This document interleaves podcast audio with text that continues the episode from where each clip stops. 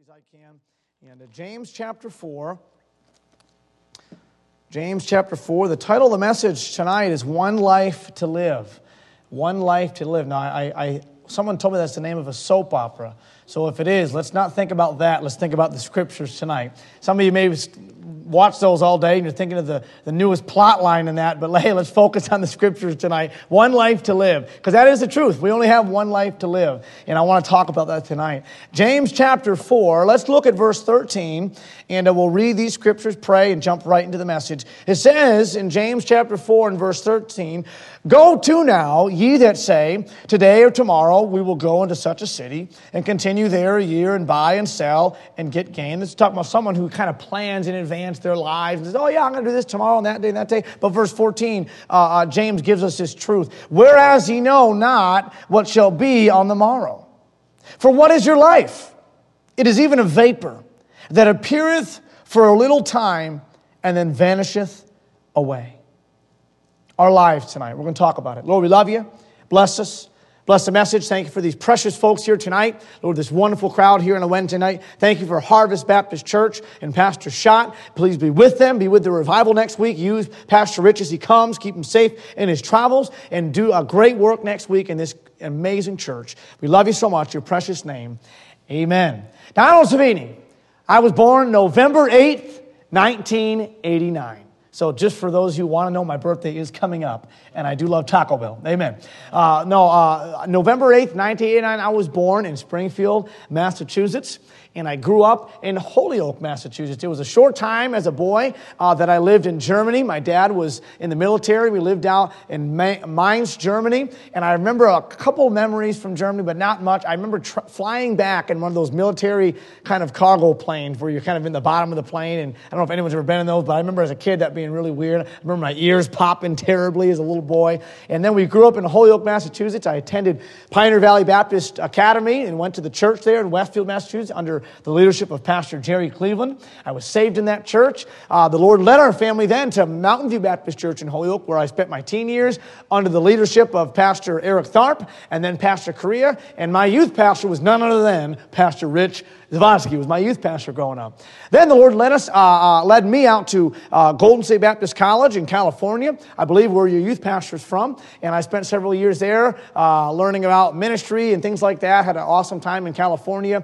Then the Lord, uh, we led us back to Massachusetts for a short time. We got married. We had little Donald when he was six months old uh, in 2012, January of 12. We moved out to Jackson, Michigan, and took the youth ministries there at Loomis Park Baptist Church. Fast forward almost seven years and here I am now uh, on deputation to start Coastline Baptist Church in Cape Cod, Massachusetts with my wife, and we're excited. Now, that's just a really quick synopsis of the life of Donald Sevigne. Now, that's very brief. I could honestly, even though I'm only almost 29 years old, I could spend hours and hours and hours telling story after story after story about when I was a child, about when I was uh, a teenager, about when I was an adult, about our ministry in Jackson, about any part of my life. And some of you say, well, you think you could spend hours and hours. I could spend days and days and days telling stories about my 50 years or 60 years or 70 years of life. And that is very true. Even though I'm still young, I could spend a long time telling stories and talking about the brief life that I've lived thus far. But the amazing fact is that even though I could spend a lot of time talking about my life, it is still only a fraction in time. Isn't that amazing? Even if I live to be 100 years old and I could spend days and weeks and weeks nonstop talking about my life, it is still, in the grand scheme of things, a tiny speck unseen compared with eternity. I will die one day. Unless the Lord comes back, I will die one day, as will you. And in a hundred years, no one may remember us.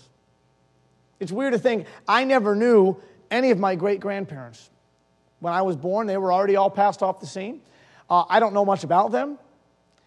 I, I, don't know them. And you know, my kids will probably never even hear about them. Now, maybe that is me doing a bad job of teaching them the family tree. I don't know. But in 100 years, in 150 years, no one will probably remember who we are.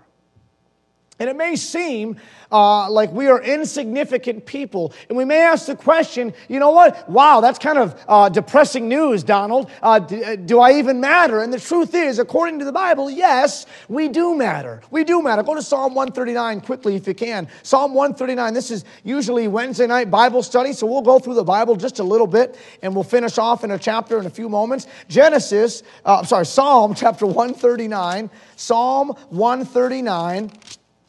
And we see down in verse 14, it says, I will praise thee, for I am fearfully and wonderfully made. Marvelous are thy works. Now, if we, if we are a work of God, the Bible says we're marvelous. We're fearfully, wonderfully made. And that my soul knoweth right well. Look at verse 15. If you're feeling a little lonely or discouraged or insignificant or insecure tonight, focus on these next few verses. Verse 15. My substance was not hid from thee when I was made in secret and curiously wrought in the lowest parts of the earth. Thine eyes did see my substance, yet being unperfect. And in thy book all my members were written, which in continuance were fashioned when as yet there was none of them. Verse 17, how precious also are thy thoughts unto me, O God. How great is the sum of them. If I should count them, they are more in number than the sand. When I awake, I am still with thee. You matter to God. Your life, as insignificant as it may seem sometimes, is important to God. Ephesians chapter 2 and we know verse 8 and 9 says, For by grace are ye saved through faith, and that not of yourselves, it is a gift of God, not of works, lest any man should boast. Verse 10 says this For we are his workmanship created in Christ Jesus unto good works, which God hath before ordained that we should walk in them. We are a work of God. Created unto good works. The next book of the Bible, Philippians chapter 2, and it says there in verse uh, uh, uh, 13, For it is God which worketh in you both to will and to do of his good pleasure. You are important to God. There is a reason you are here on this earth. Colossians chapter 1 and verse 16 says, For by him were all things created that are in heaven and that are in earth, visible and invisible, whether they be thrones or dominions or principalities or powers. All things were created by him and for him. And he is before all things, and by him all things consist. Verse 18, he is the head of the body, the church, who is the beginning, the firstborn from the dead, that in all things he might have the preeminence. You are created to do a work for God. You are created to do good works for the Savior. There's a reason you are here, and you are a big deal to God. Although my life may seem minuscule in the grand scheme of eternity, I am important to God. God, and God has a specific plan for me. It is why God gave us His word, His promises. Listen, if God, if our lives didn't matter, then why would God leave us His word? He leaves us His promises, His guidebook for life. He leaves us the opportunity to talk to Him through prayer. Man, He commands us to talk to Him. You're important to God. He gives us preachers to tell us and to guide us and to preach to us and to show us what the Bible says. God did all that for us. Our lives were important. So now that I know and we know that our lives are important to Him, I want to tell you tonight briefly how I want to live my life while I have it. Although it may not seem much in the grand scheme of eternity, God has still given me breath. God has still given me a life. And there's a way that I want to live it. And my guide for life is found in the book of Acts in chapter 8. Look at Acts chapter 8, and we'll finish here. Acts chapter 8. The story this chapter is about Philip this man Philip. And we can learn some things from Philip and how Philip lived his life. And it's the way that I want to live my life. We'll see in Acts chapter 8, in the first few verses, verses 1 through C, we, we 1 through 3, we see the persecution of the church. It says in the first verse that Saul was consenting unto the, his death, the death of Stephen at the end of chapter 7. And at that time, it says in verse 1, there was a great persecution against the church which was at Jerusalem. And they were all scattered abroad throughout the regions of Judah and Samaria except the apostles. And devout men carried Stephen to his burial and made great lamentation over him. Verse 3 As for Saul, he made havoc of the churches, entering into every house and hailing men and women, committing the, committed them to prison. Saul is here, soon to be Paul. Just in the next chapter, Saul becomes Paul and gets saved. Hallelujah. But in this chapter 8, Saul is wreaking havoc in the church. Christians are being persecuted, Christians are being arrested for their faith. Stephen had just been stoned at the end of chapter 7. And, and, and listen, all these things are happening in the church, but thank God that did not stop the gospel of Jesus Christ. We see in verses 4 and 5 the preaching of Christ. Verse 4 Therefore, they that were scattered abroad went everywhere preaching the word. Verse 5 Then Philip went down to the city of Samaria and preached Christ unto them, even though they were being persecuted, even though they were being arrested, even though Saul was making havoc of the church there at Jerusalem and Samaria. They didn't give up, they didn't go into hiding, but instead they went everywhere. It says they went everywhere preaching the gospel of Jesus Christ. And Philip went to Samaria and preached Christ. And we see in verse 6 through 8 the power of the gospel in the city. This is amazing. Verse 6. And the people with one accord gave heed unto those things which Philip spake. They listened to what he said about Christ, hearing and seeing the miracles which he did. For unclean spirits, crying with loud voice, came out of many that were possessed with them, and many taken with palsy, and that were lame were healed. And there was great joy in that city. Now you think of what it says in verse 6 with one accord, the people of Samaria gave heed to what Philip was preaching. The whole city got saved. Incredible. They all listened to what he said. They, with one accord, they received. Could you imagine the entire city of New Hartford getting saved, being at Harvest Baptist on next Sunday morning? Man, you'd, you'd pack this place out. You'd have to, you'd have, to have uh, uh, church out in the pavilion, man. Need this place be crowded. Could you imagine? Uh, could I imagine all of Cape Cod, all 220,000 people, me saying, hey, uh, Jesus Christ died for, rose again, and wants to save your soul, and everybody in Cape Cod saying, Okay, I believe that. I want to get saved. That'd be amazing. We'd love that. And we see in verse 8 that there was great joy in that city. By the way, side note, Christ is the only one that can bring you true joy. If you're, if you're struggling or depressed or discouraged tonight, try, stop trying to find your joy in everything else and rest in Jesus Christ. That is where true joy is found. And we see this brief few verses and, and what God, how God is using Philip in this city of Samaria. Here's Philip. Great success serving God as a preacher, great success as an apostle. Many are saved, all of them are saved and baptized and added to the church. And it says they're in one accord and there's joy in the city. And he's, man, they're kept safe from the persecution now and God's blessing. He's just got the dream job right now. Philip's, man, he's, he's living the lush life, serving God with the right heart. God's using him. Things are great. Things are awesome. Things are comfortable. And then life changes for Philip. Life changed. Has that ever happened to you before? Everything's kind of normal and things are going kind of with the flow and everything's just fine and dandy, and then something happens and we don't like change. Human nature does not like change.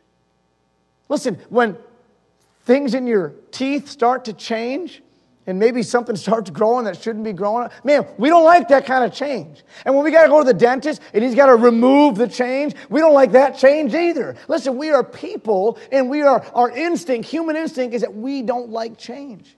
And Philip goes through a change right now.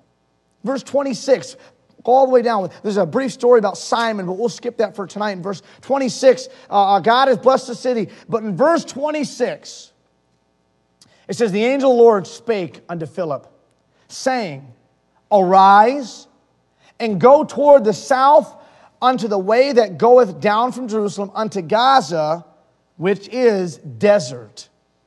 So here's Philip the dream job in Samaria. Man, the whole city's excited about Jesus, and the whole city's saved, and they're believing what he's saying, and things are great. And then God says, All right, Philip, I want you to leave this, uh, this city that everybody's loving life and serving me, and everything's great, and I want you to go to the desert. Man, it sounds like a blast, doesn't it? Man, what a, what a thanks, thanks, Lord. But what does Philip do? Verse 27. By the way, there's no verses in between that say that you know, Philip, Philip, verse 27. He arose and went. He arose and went. How did Philip live? We're getting now onto these three points, three ways that I see in this chapter that Philip lived, and this way I want to live my life as well. Number one, how did Philip live? Number one, no restraints no restraints. Nothing stopped him from obeying God. Not the dream job there in Samaria. Hey, not all the souls that were already saved and excited about God and had joy in the city. Listen, not, not the safety that he had in Samaria. No, nothing held him back. Nothing restrained him from giving God all and from obeying the voice of God. When God said go, he didn't pray about it. He didn't think about it. He just let go and let God. Nothing held him back. I want to live my life with no restraints. Now, the world preacher uses that phrase in a wicked context. They want to live life with no restraints. I just want to be who I am and live how I want to live, and nothing's going to stop me from doing that. Listen, I'm not talking about that kind of no restraints. I'm talking about the kind of restraints that when it comes to God's will, nothing is going to stop me. Nothing is going to hold me back from the will of God. We allow things as Christians, as preachers sometimes, to hold us back from obeying the perfect will of God. You ever seen a dog on a chain and he sees a squirrel or a rabbit and he forgets that he's on his chain and he jumps out of the doghouse and starts running across and suddenly get, get held back by that chain? And we kind of laugh at it sometimes too, but we do the same thing as Christians sometimes. Man, maybe God is leading us to do something, and we're saying, okay, I know that God knows best. I know that He uh, is wise, and He's perfect, and He's all knowing, and He has uh, uh, my best interest in mind. I'm going to try to, I'm following God's will. I'm doing what He says He wants me to do. But we have things that hold us back, and as the closer we get, man, we just kind of keep getting held back, whether it's sin in our lives that hold us back, maybe it's a job, maybe it's money. Maybe it's relationships. Maybe it's sometimes even family can hold us back from obeying the perfect will of God. Listen, I want to live my life with no restraints. All to Jesus, I surrender. All to Him, I freely give. I surrender all. I don't want to live my life with anything holding me back. Philip didn't. Man, he said, God said, go to the desert. He said, all right. Got up and he went. Surrender. No restraints. We also see, look at verse 27. He arose and he went, and behold, a man of Ethiopia, a eunuch of great authority under Candace, queen of the Ethiopians, who had the charge of all her treasure and had come to Jerusalem for to worship, was returning. This Ethiopian man was returning and sitting in his chariot reading uh, Isaiah the prophet. Then, verse 29, the Spirit said unto Philip, the Lord speaks to him again, Go near and join thyself to this chariot. God commands Philip, okay, now you're in the desert. You obeyed me then. Now, you see that guy over there that you don't know? I want you to go up to, get, get up and go and get in his chariot with him. So, what does Philip do? Verse uh, 20, where does it say? Verse 30. Verse 30. And Philip ran thither to him. Philip ran thither to him. He didn't only live with no restraints, but number two, he lived with no hesitation. No hesitations. He didn't wait to see what the guy was going to do. He didn't have to pray about it and say, Lord, let me just pray and see if you, you really want me to do this. God said, Go, no hesitations. He didn't even just walk to the man, it says he ran. There was no hesitation in the life of Philip. No second thoughts, no weighing the pros and cons, no hesitations, immediate obedience. And I'm telling you, church, I want to live my life the same way. I don't want to hesitate when God tells me to do something. Man, I don't want to wait and always just, listen, I know the Bible talks to wait on God, but when I know what God wants me to do, man, I don't want to sit around and hope it just kind of falls into place. I want to do what He says right when He says it. No hesitations. When God said, Donald, I want you to go to California for Bible college, man, I said, okay, I'm going. When God said, Donald, I want you to go to, to Michigan and, and leave your family and leave your, your children's grandparents and all these things and, and, and work at this church. Listen, I said, all right, God, we're going to go. When God says, I want you to leave that, listen, by the way, things in Jackson were great. They were awesome. We didn't leave bad. We left very well. It was very difficult to leave. We cried. We shed lots of tears because God was blessing. But God said, I want you to do this. And I didn't want to wait. I said, All right, Lord, we're going. I want to live my life with no hesitations. God said, I want you to go to Cape Cod. Man, that's what we're trying to do.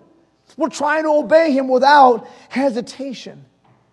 Man, I don't know. Uh, you got Dunkin' Donuts. Thank God for all the Dunkin' Donuts in New England. There's only one in Jackson. I'm like, oh, and it wasn't even that good. But all the ones here are great. And they got this thing now where you get the coupons on the cups. Isn't that awesome? And the coupons, you know what they have? Man, uh, you got, you know, some have a free coffee. I saw a guy in Boston, Brother Ian Brown's church. He got a $100 gift card on one of those peels. Like, man, that's great. But on all those coupons, you know what there is? An expiration date. To where you say, man, I get a, I get a free donut, I get a free bagel, and you can wait and wait and wait. I'll use it tomorrow. I'll use it next week. And then you go in to use it, and they say, I'm sorry, this, this expired, you know, seven months ago. Sorry, bro. Listen, we're not just talking about a cup of coffee, though. I don't want to miss what God has for me. What if, preacher, last summer when God began talking to my, speaking to my heart about Cape Cod, I said, you know, Lord, this is just, and by the way, I did pray about it, obviously. But I said, Lord, I just, man, things are really going good here.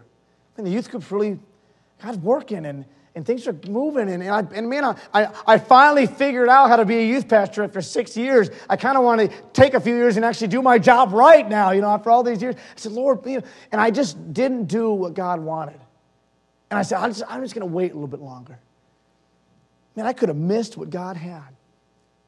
I don't want to miss what God has for my life. I'm going to live my life with no hesitations. Lord, I'm doing what you say. And I don't have to question you. Man, I don't have to doubt you like Abraham. God said, leave your hometown, leave your family, go to a country I'm going to show you. And he went. God said, sacrifice your son to me. And Abraham was willing to do that without hesitation, even raising the knife to slay his son. He was willing to do it without hesitation because he believed God.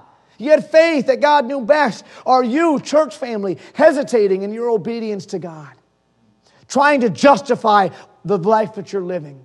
Well, it's not that bad, or, you know, I'm just trying to provide for my family. That's so often. I'm just trying to provide for my family, you know, so I, that's why I, I don't come to church very often, because I'm always working, I'm this and that. I, listen, I understand that some jobs you're required to, but listen, I'm just saying, you know your heart. You know what God wants. God is trying to speak to your heart. Why don't we listen? Why do we hesitate so? The longer you wait, the more chance you have of missing the will of God.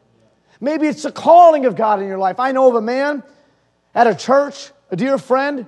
God called him to preach 25 years ago, and he waited. He waited. And it's now, 25 years later, with a family, a large family, and kids, and, and, and that he, he, he, he wants to follow God's will now, and it's a whole lot harder now than it would have been if he had not hesitated. And he's discouraged and he's depressed. And every time he tries to, to take the next step, he hits a wall. He may have missed it preacher. I don't want to miss it.